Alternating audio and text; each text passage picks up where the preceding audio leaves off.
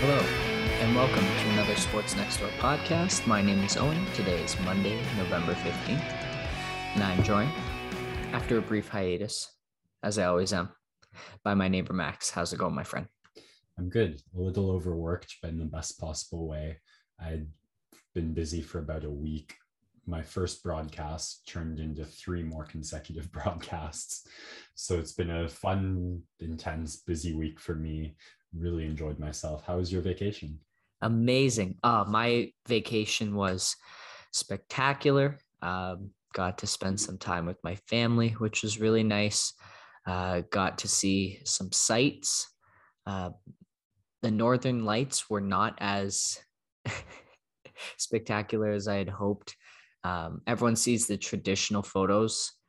We saw kind of a low electrical activity night.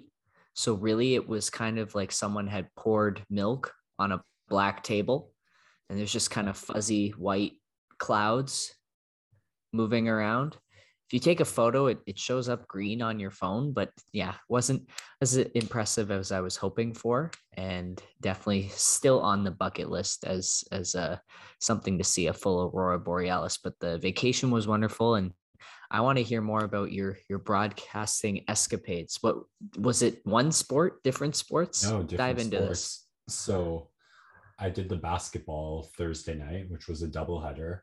Prepped a good chunk of the week for that. And then i go to work as normal friday get home around 3 3.30 uh, 3 i think because then i check my email around 3.30 and see one from my boss for broadcasting saying hey max great job last night. Nice. would you be available to do games tonight tomorrow and sunday? And i'm just like yeah. I was so disappointed why i didn't get any hockey on the schedule. So like i can't pass this yeah. opportunity up. So yeah. I respond. And then it slowly sets in. Oh, hockey at seven. I have to be there 30 minutes early. It's about a 15 minute walk. I've got two hours and 45 minutes to study for this hockey yeah. game. And I know nothing about either roster, how the season's gone. So just as that's kind of setting in, I'm getting ready to hit the books or the internet. I get a follow up email replying to mine saying, That's great. By the way, you'll be doing it solo. so I went from, oh, I have to fill in some interesting info and research for that to I have to present this whole thing. uh, so I had a very intense two hours. I show up at the ring just kind of in a state of numbness, shock, try and get ready. And then at my elbow, the guy who interviewed me and does the hockey play by play turns up and he's like, hey, man, um, so I didn't get heads up, but ended up just having to do color commentary. Nice. I guess both the normal commentators were sick. So they took alternating t- turns, giving their um, voices a rest. So yeah. I did Friday, Sunday with the one, and Saturday with the other, doing color okay. commentary. And nice. It was really enjoyable. I'm so glad we've been doing this for a year. I plenty of struggles, plenty of things I need to get better on, but the confidence to speak, the awareness to not use the same words too many, not put too many yeah. ums out there, yeah. how to wrap up a point, read the other person, when to speak, when not to speak. Those all skills I think we've both developed nice. the past year. I was really grateful to have. And yeah, it was really enjoyable uh, the other thing was doing the first 10 minutes of hockey after a back-to-back basketball was such a game changer because yep. it's so static in basketball. Okay bucket goes in let the play-by-play finish come in before the next offensive set starts but the fluidity of hockey was such an adjustment from that. Um, also go McGill Martlet's 6 and 0 start to the season. That was really fun to watch. Nice that's so awesome. And basketball and hockey, two sports that we know quite well that we'll talk about um, in great detail this week. Uh, I'm really happy that you got this opportunity. I'm excited for you. And that's big time. Yeah, man. I the entire day or hours, I thought I was doing the hockey broadcast solo. As scared as I was, I was so hyped for it too. Like, think about all the times we've spent in the alley practicing, one of us with pads on, the other one just dribbling that tennis ball up and down the concrete, calling the game the whole time we imagine it in our heads. I was like, ah, I've been preparing this moment for so long. I'm sure I'll get the opportunity to do the play by play for at some point. And yeah, it's really fun. So sick. Ah, amazing. Amazing. Well, you'll have to bring some of your college insights perhaps to the podcast as we move along here. But uh, until then, we'll stick to professional sports and uh, got a good couple of shows lined up for this week. We're going to talk some football fan cave, little combat corner, uh, and then we're going to do a bit of a deep dive into basketball today. And then later on this week, we'll get into hockey in greater detail, just an update on the season so far. And if you haven't been tuning in, then we'll get you up to date with some of our insights there. Um, and yeah, I think we're just about ready to kick things off here.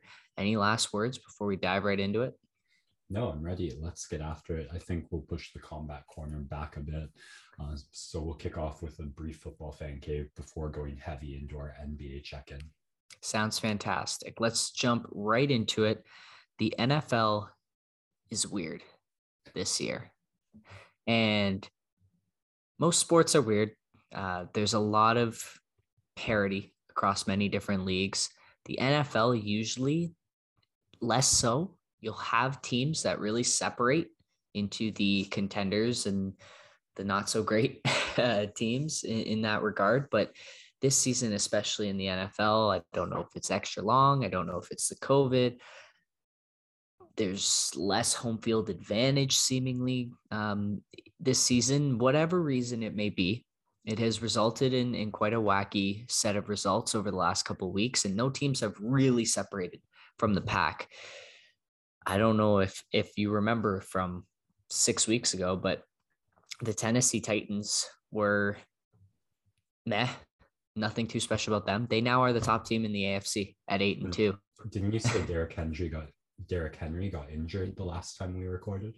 Yes, I did, and uh, they still have gone on and won two weeks in a row without him, beating the Saints this week, uh, and of course uh, with their really big win against the Rams last week. So. Yeah, Tennessee is in a great spot. It, they have now beaten five pre, playoff teams who were in the playoffs last season in a row. Um, the last team to do that was the Philadelphia Eagles, who won the Super Bowl.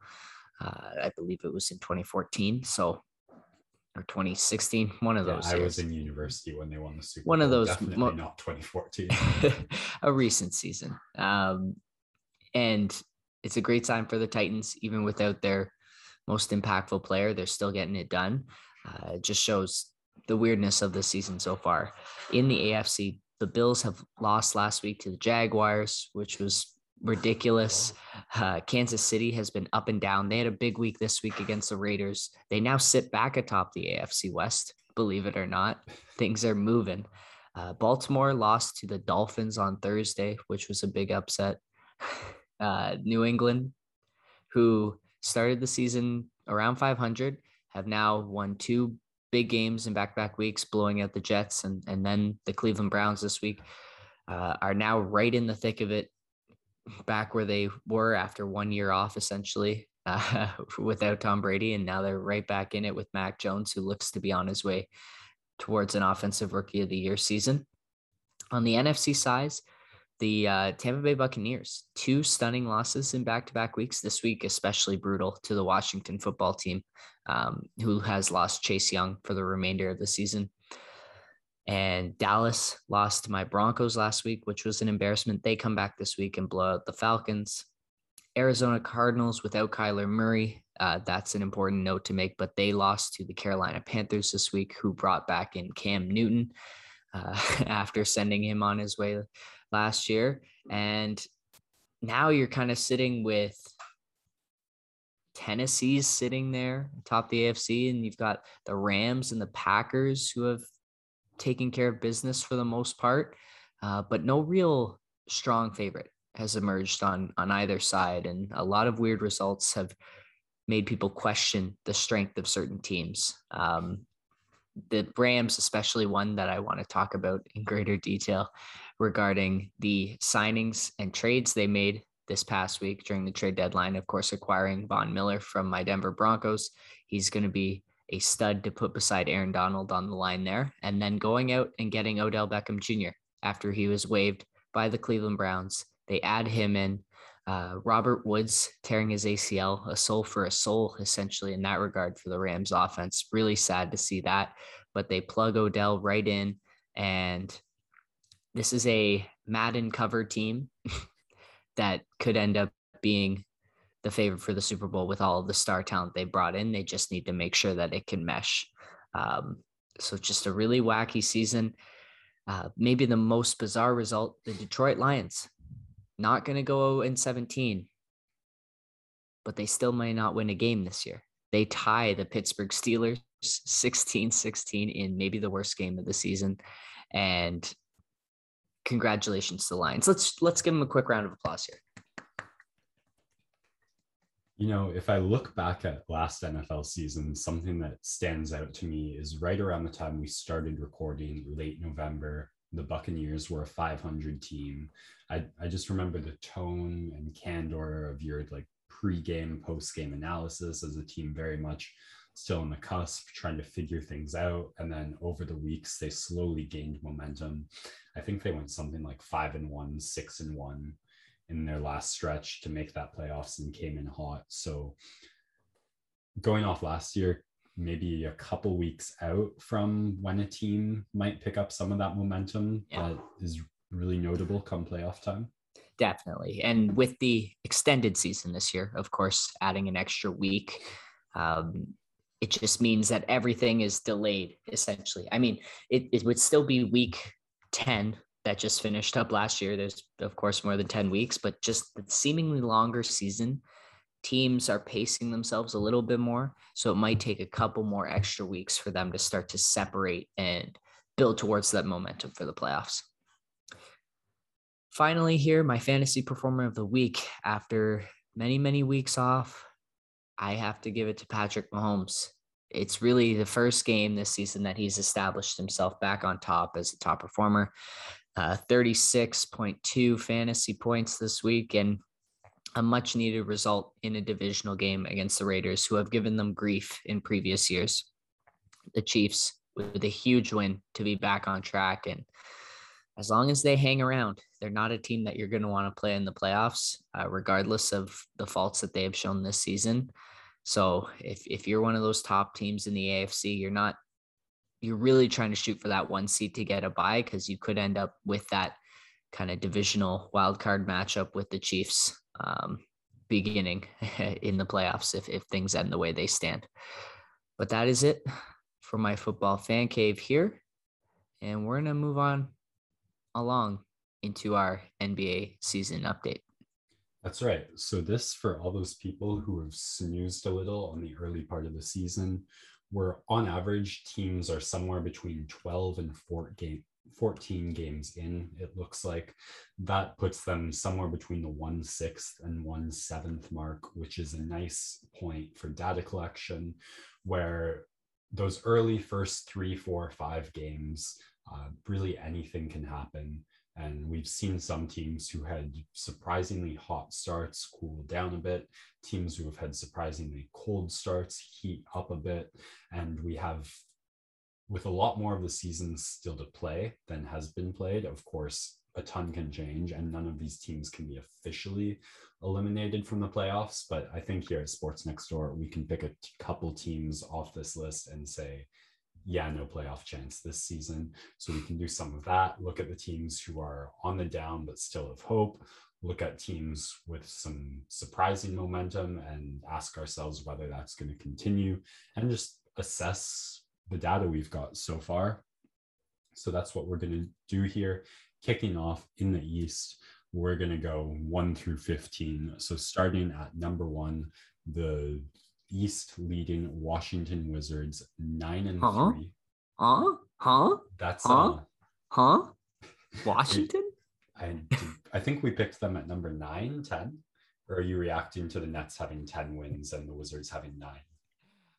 No, I just, is this really what anyone would have thought at the start of the season to have the East leading Washington Wizards?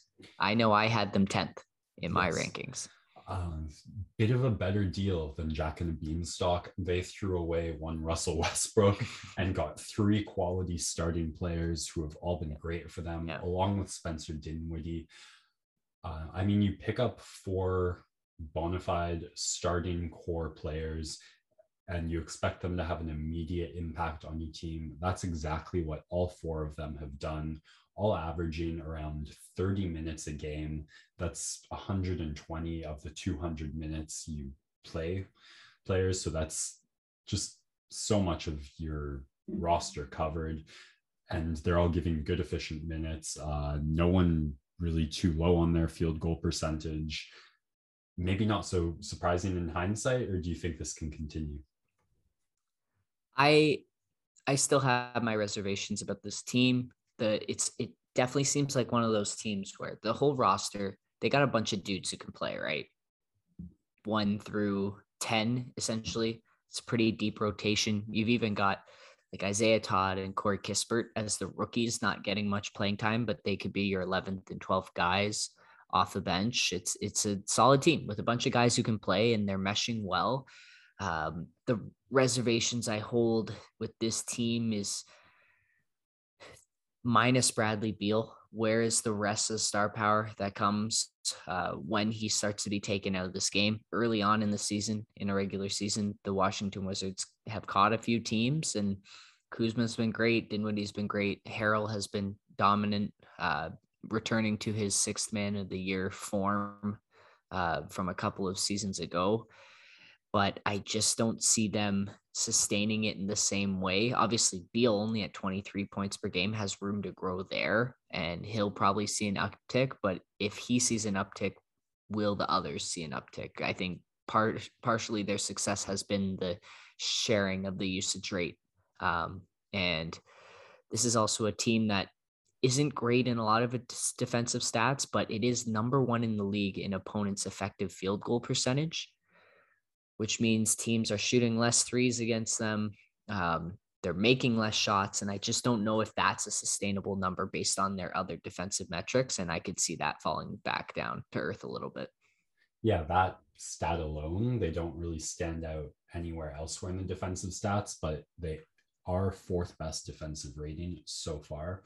In terms of matchups, I don't think they've been challenged too heavily yet. Um, but looking at the East, I don't even, I can't pick that five, six team gauntlet right now that could really set a team back. Um, but the West, for certain, you see that in the top five, six teams, and they haven't had to face any of those top teams in the West yet.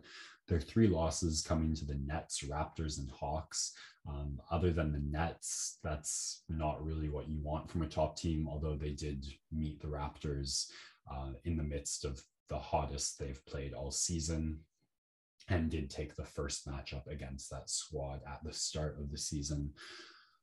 So hard to get a read on there. Um, definitely a team that you don't expect uh, major things from clutch time playoffs. However, this deep, talented roster performs regular season.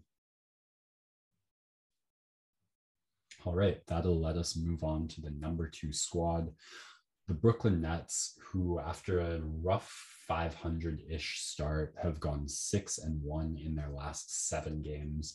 Some more stats just to paint a broad picture. They're a league best 39% from three, a sixth best defensive rating. Um, KD an absurd start to the season. Uh, probably would take the MVP vote if it ended here and now. A league leading 29 ish points at 58% field goal percentage and uh, 42% from three. Nuts. Just nuts. Yeah, that's 35 minutes. I expected to see KD and Harden closer to the 30 minute mark, but both of both of them getting 35 minutes. Harden a bit cooler than we expect to see. Uh, nothing to turn your head at. I mean, 20 points off like a 40 plus efficiency, around 40% on his three point shooting as well. The one stat I was really interested to look for, and it did not disappoint, at just around five free throws averaged a game. That is his career lowest since 2011, 2012 but overall this team shooting the three ball really well uh, sixth best defensive rating in the league is going to mix and match with that very well.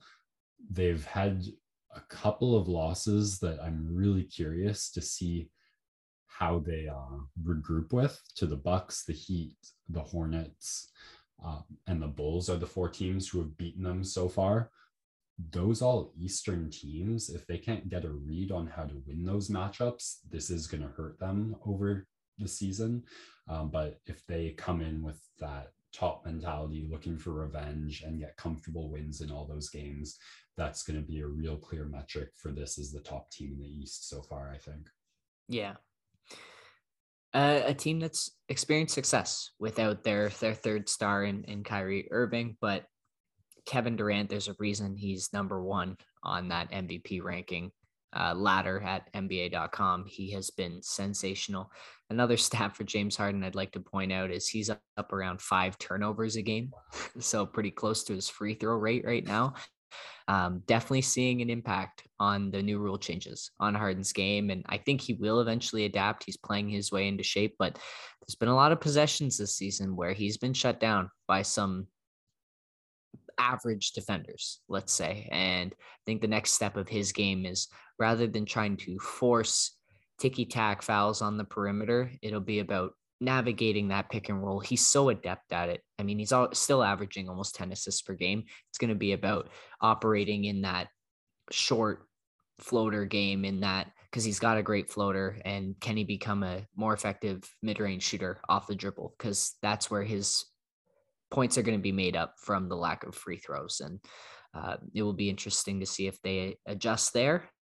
And this team, I guess one thing I would say is is has the 26th ranked strength of schedule so far this season. So they are in line for some more difficult games as the season goes along, and and that could be a good um, litmus test of where they stand as they move on through the season glad you mentioned that because their next six I find really interesting.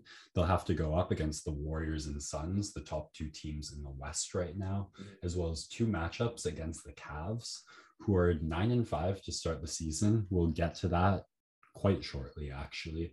Um, but going against the fourth team in the East and two top teams in the West, yeah. there's definitely some room to drop yeah. there.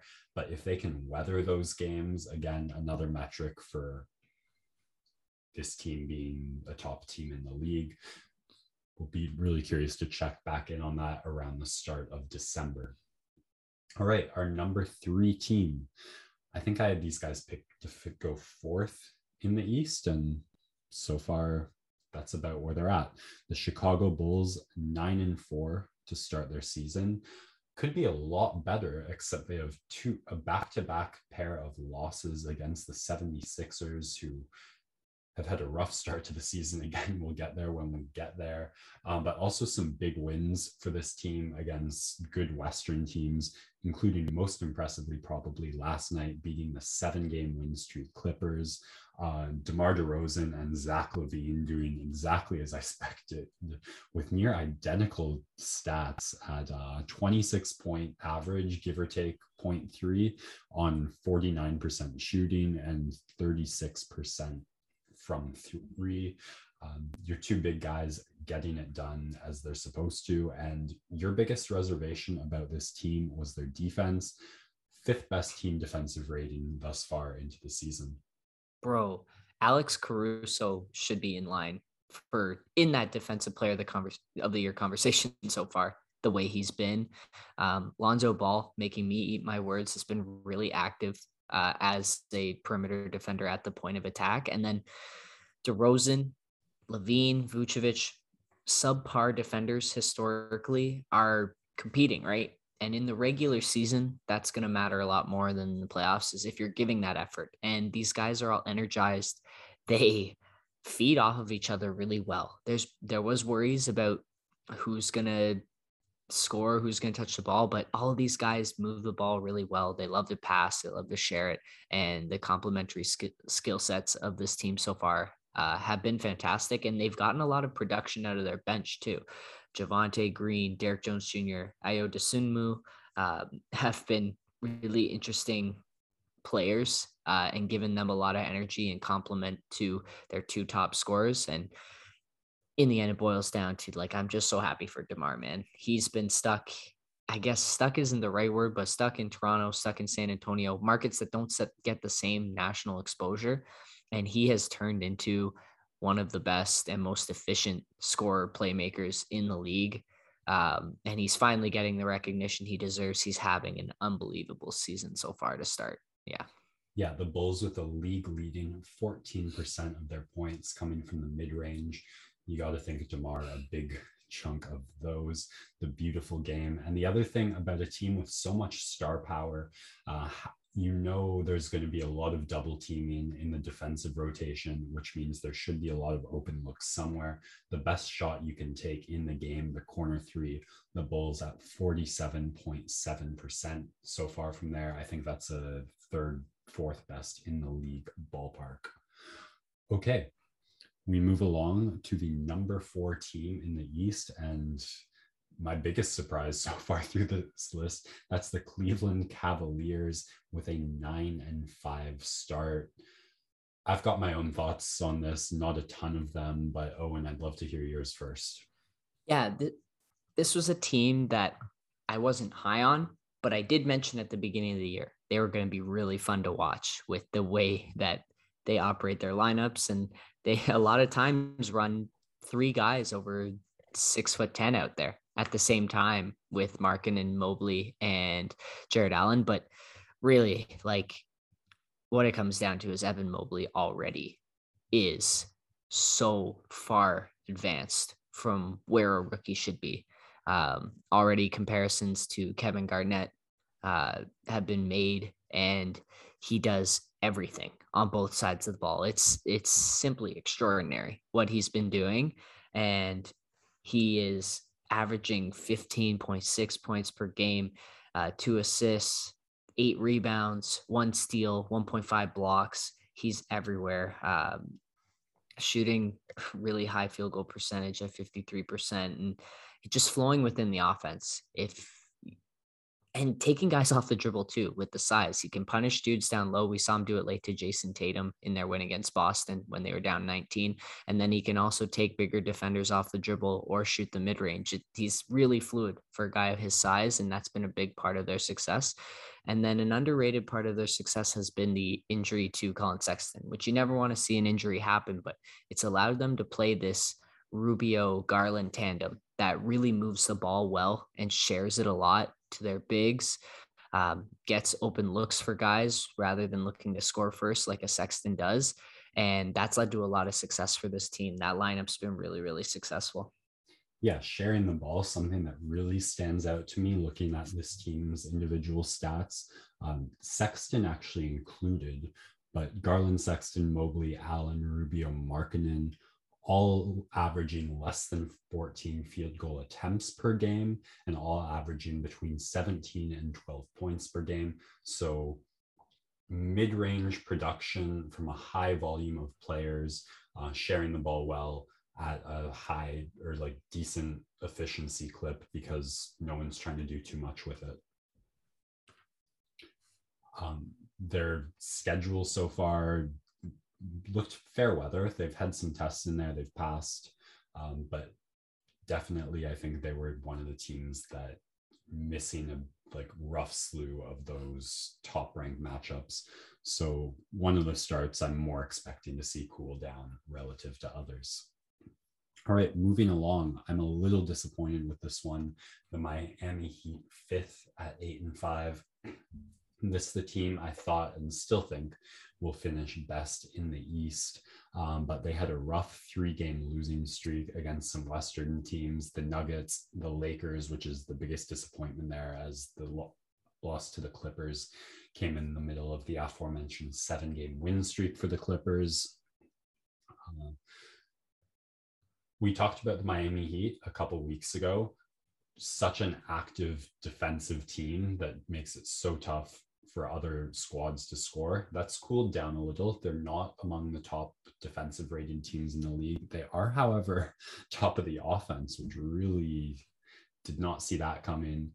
Uh, they are number four with O, ninth best defensive rating, which gives them a second league best uh, net rating between the two, league leading rebounds at 48.8. Uh, and Butler and Bam averaging around 20, Bam a little lower, Butler a bit higher.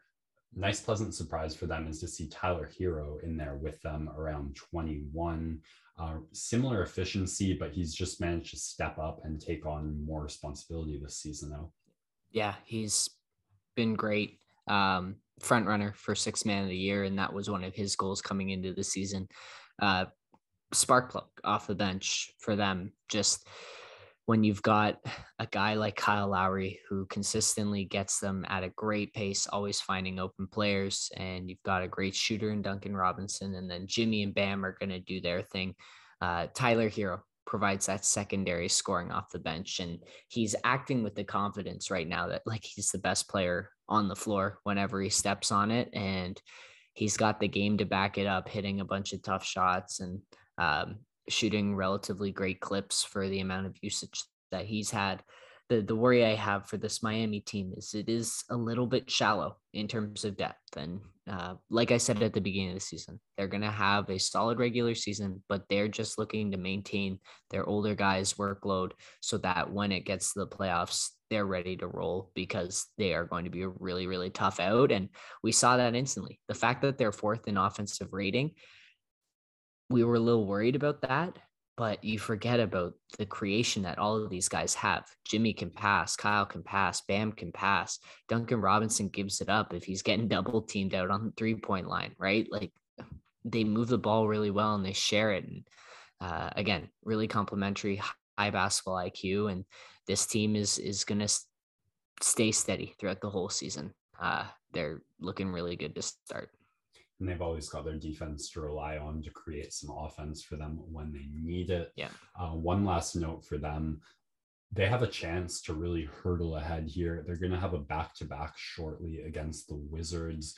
who, as we mentioned, the top team in the East. So if they can tackle that and take both games, it comes in the midst of a stretch against teams such as the Thunder, I think, uh, the Pelicans, and the Pistons. I think that's going to be four games for them. So that if they can take those two wins against the Wizards and grab the other four wins easy as they should, that could be a huge burst of momentum for them. So don't be surprised if you see the Heat jumping a few spots in the power rankings in the coming weeks. A team that is falling and may continue to free fall, the Philadelphia 76ers currently on a four game losing streak at eight and six, and four of the wins they have two against the Pistons, one against the Pelicans, one against the Thunder.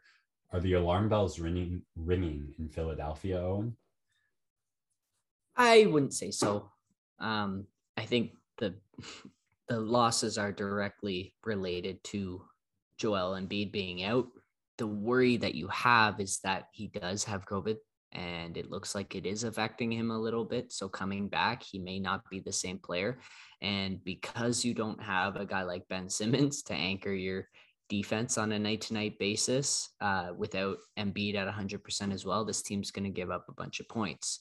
And despite the great step up of Tyrese Maxey, averaging almost 18 points a game, he's been phenomenal. Uh, Tobias Harris, steady as ever. Seth Curry, steady as ever.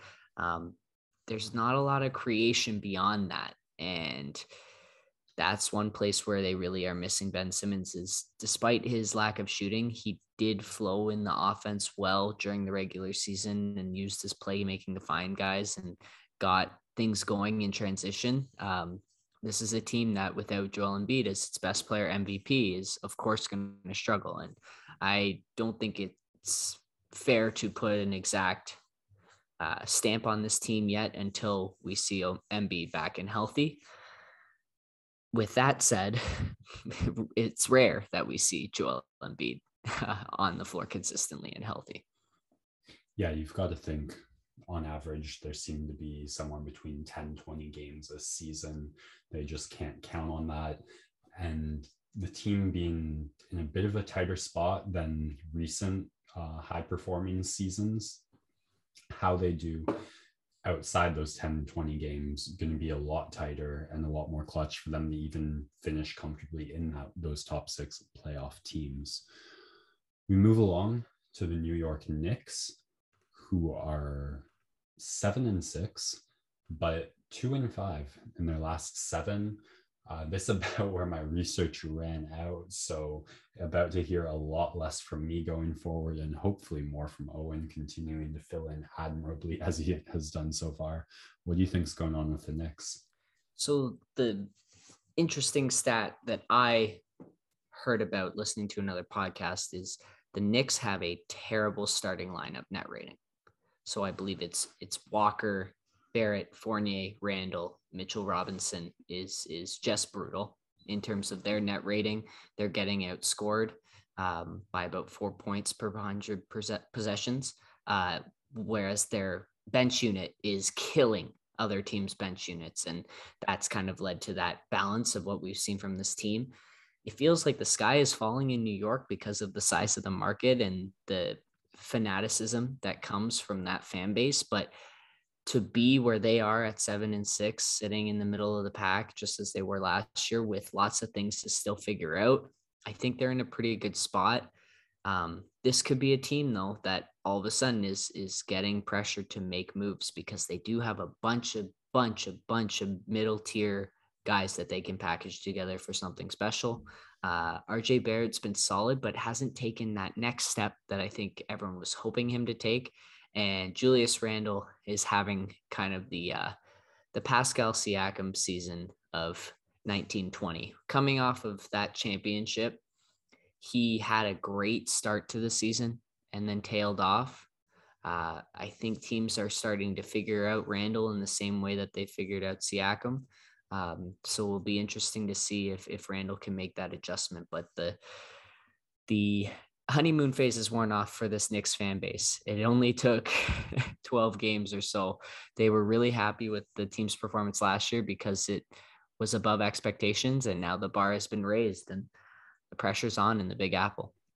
Yeah, it feels like all their investments just kind of giving them that average return that any professional would expect, but you hope to hit a jackpot on one of those guys, Kemba, Fournier. You hope Barrett makes that next step. Randle's still like just kind of hovering around the averages he had last season, still at double double level for now. But as you said, that seems to be falling a little. So definitely something to check back in over time. At two and five in their last seven, as I said, they've got to change something quickly or they'll be out of the middle of the pack.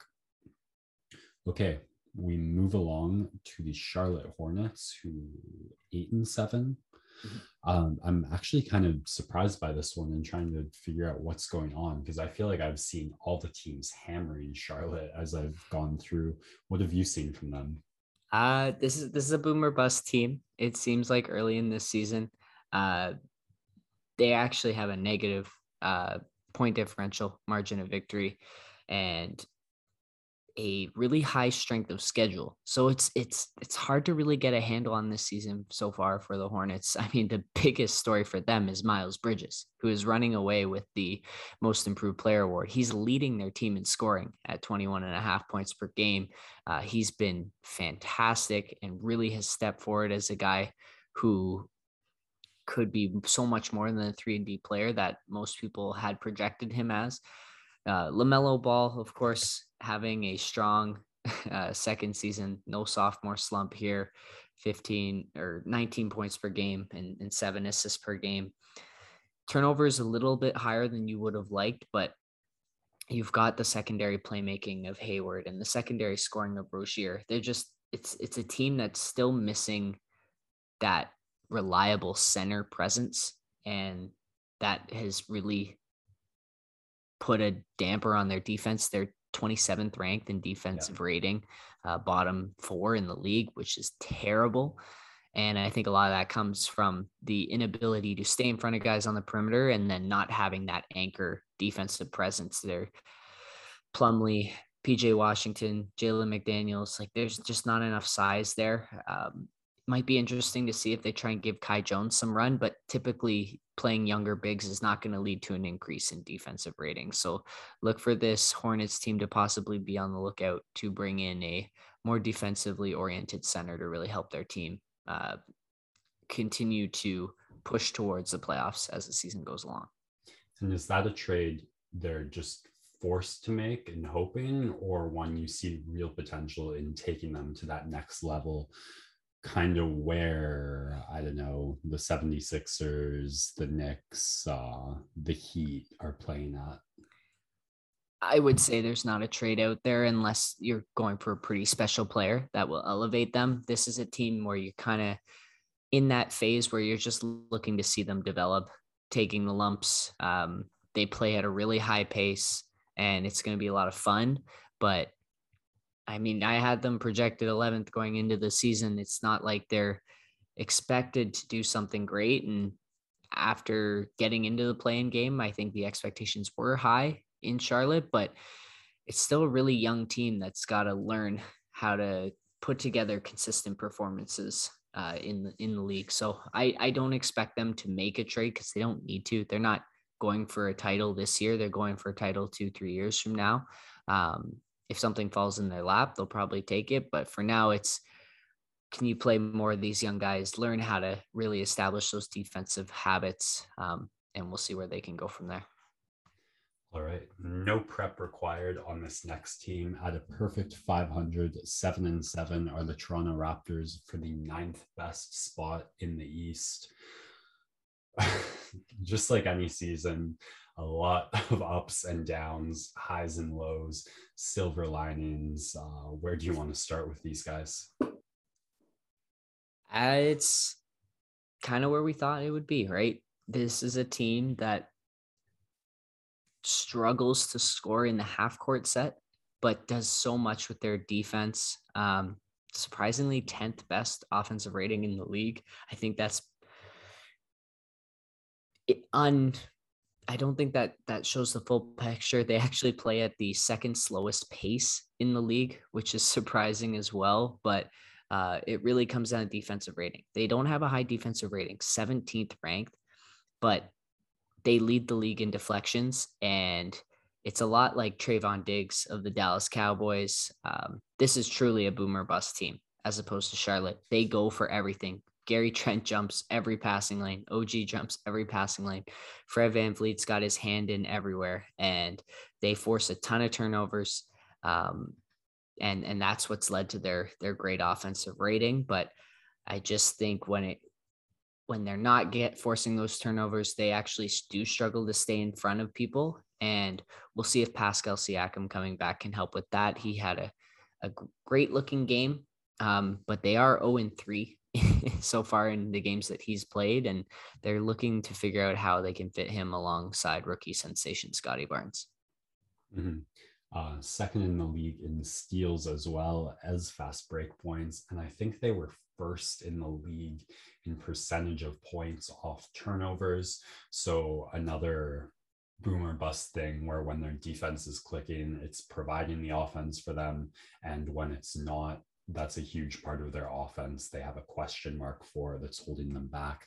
Uh, that loss to the Pistons was pretty brutal to watch defensively. They gave Grant like two, three open looks at the three in the last three minutes and just shot themselves in the foot in a completely winnable game.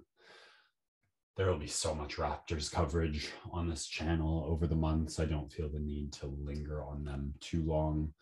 Number 10, we've got the Boston Celtics at six and seven, game in hand on the Raps, so they could catch that number nine spot, two games in hand. And the Hornets, they could catch that number eight spot, uh, but not the start the Celtics were looking for at all this season. A lot of bad losses early.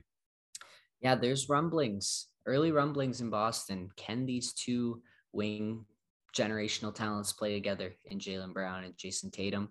Um, the fit is starting to to worry folks. I think it comes down to them not having a true point guard who can get them in their sets. Something I've mentioned uh, in the season preview is like every team could use a Chris Paul or a Kyle Lowry, but the Celtics could really use a guy like that, um, a playmaking first point guard, even a guy like Ricky Rubio, the dollar store version of those two previous guys I mentioned. Just Dennis Schroeder with more of a score first mentality is not necessarily the guy getting you into their into your sets. And Marcus Smart calling them out a couple weeks ago for not passing the ball.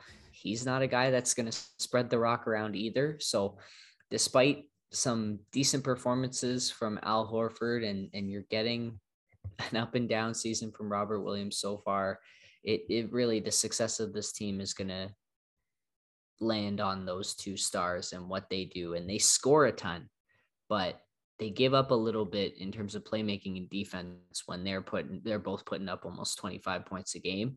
Um, and the celtics team is is struggling offensively because when the ball sits in the hands of those two guys a lot of times it's harder for other teammates to find their rhythm. And not much to say about that but it is worrying times in beantown for sure Mm-hmm. Um, wins over the Raptors and the Bucks in recent days, but losses to those hot Cavs, uh, the Bulls, the two losses to the Wizards. Those top teams in the East seem to be feasting on the Celtics right now, something that for sure they're going to have to address moving forward maybe the biggest shock so far of this report we move out of the east or excuse me out of the playoff picture in the east and arrive at the number 11 team the milwaukee bucks just six and eight in their first 12 games.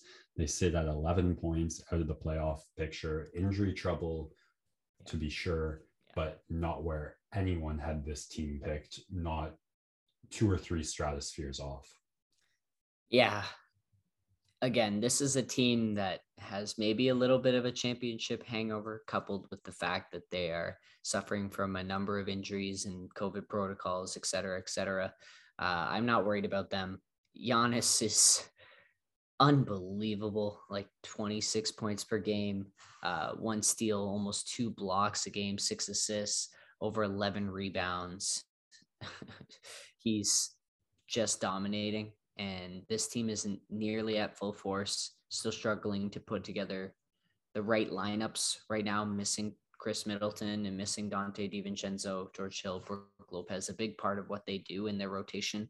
So, not much really to say about these guys here. They're gonna turn it together and, and figure it out.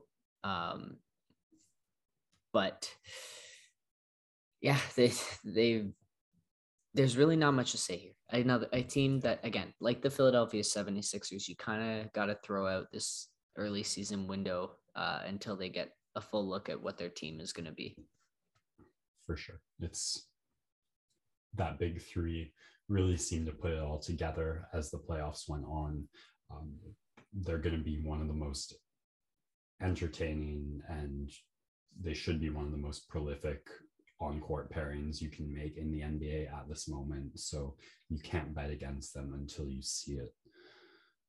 All right, let's fly through these last few spots. The Indiana Pacers identical with the Bucks at six and eight. What do you think? Uh, they're starting to pick it up, um, and they've got a lot of talent on their roster. They're certainly going to catch a few teams, but I, I don't know that they, they just play really, really boring basketball, uh, bottom half of the league in pace. They're not a great defensive team either. Um, the one thing I will say is they are they have had the hardest strength of schedule so far this season. So there definitely is room for them to improve there, get some easier matchups, get some wins under their belt in that regard. Uh, Chris Duarte has been more than advertised, really exciting Canadian prospect uh, to see him perform at a high level. Malcolm Brogdon is starting to heat up now as he's getting more games under his belt. But yeah, they, again, another team that seems to hover around a certain ceiling and have a certain level of talent. The NBA is so overloaded with talent though nowadays that it feels like for in order for Indiana to really take that next step, they're gonna have to package together some of these mid-tier stars and really go for that high, high level star that uh, Paul George was for them many, many years ago. Brings back memories. Moving along, I only take a little bit of glee in saying this. At the number 13 spots, five and nine are the Atlanta Hawks. Uh, a lot going wrong for them early in the season after that fantastic playoff run they had. Yeah. Uh, another team like Indiana, their third highest strength of schedule so far this season. Um, they lead the league in turnover percentage on offensive possessions uh, and are third last in the league in defensive rating. So those are kind of the three big problems that shed out to me right away. And then qualitatively, more so, you're seeing that Trae Young, despite scoring almost 26 points per game, is averaging nearly four turnovers a game, and uh, the efficiency's down a little bit. And a big part of that is he's not getting the same whistle that he's used to. His free throw attempts down around five as well, like James Harden. Um, he was a guy that really benefited from going around screens and hitting the breaks and having guys run into him. He can't do that anymore. Um, and it's it's started to affect him in that way. He's just he's such he's very diminutive in size, and when you're not getting that whistle, it's really really tough to score. Um, again, he's incredibly gifted offensively. I think he'll figure it out, but with him slightly down in terms of his production. It falls on the rest of the team to to do a little bit more. And I think each guy on this team believes they can do more. And that's almost hurting this team. They have too many guys. I was really, really high on the level of depth on this team. One through 16, every single guy could get in here and play NBA minutes but sometimes you need those guys who are willing to sacrifice some production in order to take on a role that contributes to winning. And that's what this Atlanta Hawks team needs to figure out as the season moves along. And with the 25 and 11 run they had to close out last year's regular season and the strength of schedule they've had to deal with so far, definitely no one is counting this team out until they are officially out of the playoffs. So a lot of people still holding their breath for Atlanta to turn it on. Um, we get to the bottom two teams in the league. And when I said we could write some teams out of the playoffs already, this is where I had in mind. Um, I think we can maybe talk about these two teams in one quick breath. The Detroit Pistons, three and nine, the Orlando Magic, three and 10. Uh, two teams that are still in the rebuilding stage of the process. Uh, the only thing really noteworthy here, I don't think we've talked about yet, we don't know what Cade Cunningham will be someday, but he's certainly not a difference maker at the highest level in the NBA yet, and far from it. Yeah, it's tough that he had a bit of an injury to start the season, and now that he's getting run, he's starting to look a lot better. Um, it took him a couple of games to figure it out at Oklahoma State, and he's such a smart player. He's going to do it here. Uh, I have all the faith in the world that he's going to be a high level NBA player. But Detroit it's got to be looking at these early performances from Paolo Banchero and Chet Holmgren in the NCAA and licking their chops at the fact that they could put together two massive high level young stars together. Um, it's going to be another tanking season for Detroit, but looking forward to seeing how the progression of, of Cunningham turns out. And a team that's maybe where Detroit is trying to get to in the collection of quality prospects, the Magic. Um, I, I know they really terrified me that game the Raptors played against them, especially Cole Anthony. He seemed unstoppable yeah, for a couple minutes there. Great. But at just three and ten, uh, I, I guess I feel for the Magic fans a little because as a Raps fan, I know I always look at the ceiling of what each player can do and mm-hmm. say, okay, on paper, this could be one of the best teams in the league. I don't know if the temptation's quite as strong there for the Magic. Uh, the reality far from that, though. Yeah, the positives you can take from this season. This is a team that just does not have the talent, plain and simple. The the positives you can take is the emergence of Cole Anthony as an alpha doggy scorer type guy, taking the keys away from Jalen Suggs, who everyone had deemed as their kind of leader on the offensive end. And then Franz Wagner, man. He had a really poor preseason in summer league, and people were calling him a bust already. And he has been electric for the Orlando Magic. He plays in all different facets of the game. Really smart player, averaging 13 points, four rebounds, two assists, steal and a half, and half a block. But um, it's the little things that he does that have to have Magic fans really, really excited to see what he can do long term. And if you're the Warriors, man, like obviously they're off to an incredible start to their season, but if they had this dude as well, you're looking at I don't know, man. It, like he would fit so well into that system. They got to be kicking themselves for taking Kuminga now early in the season. Alas, what can you do?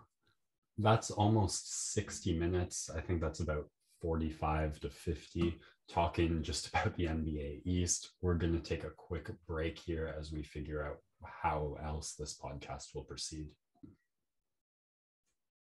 And we're back after a quick deliberation, we've decided to call it a night as Owen prepares for a job interview tomorrow, and I need some time to prepare to do the NBA West proper because there's a lot of interesting things to talk about there, and we've got to do them justice. So we're going to sign off here. Oh, I don't know if you have any closing notes.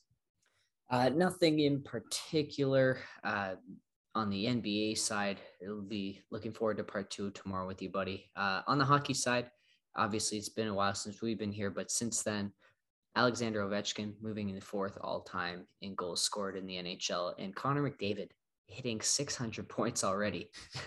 you think about the thousand point milestone being so difficult to achieve.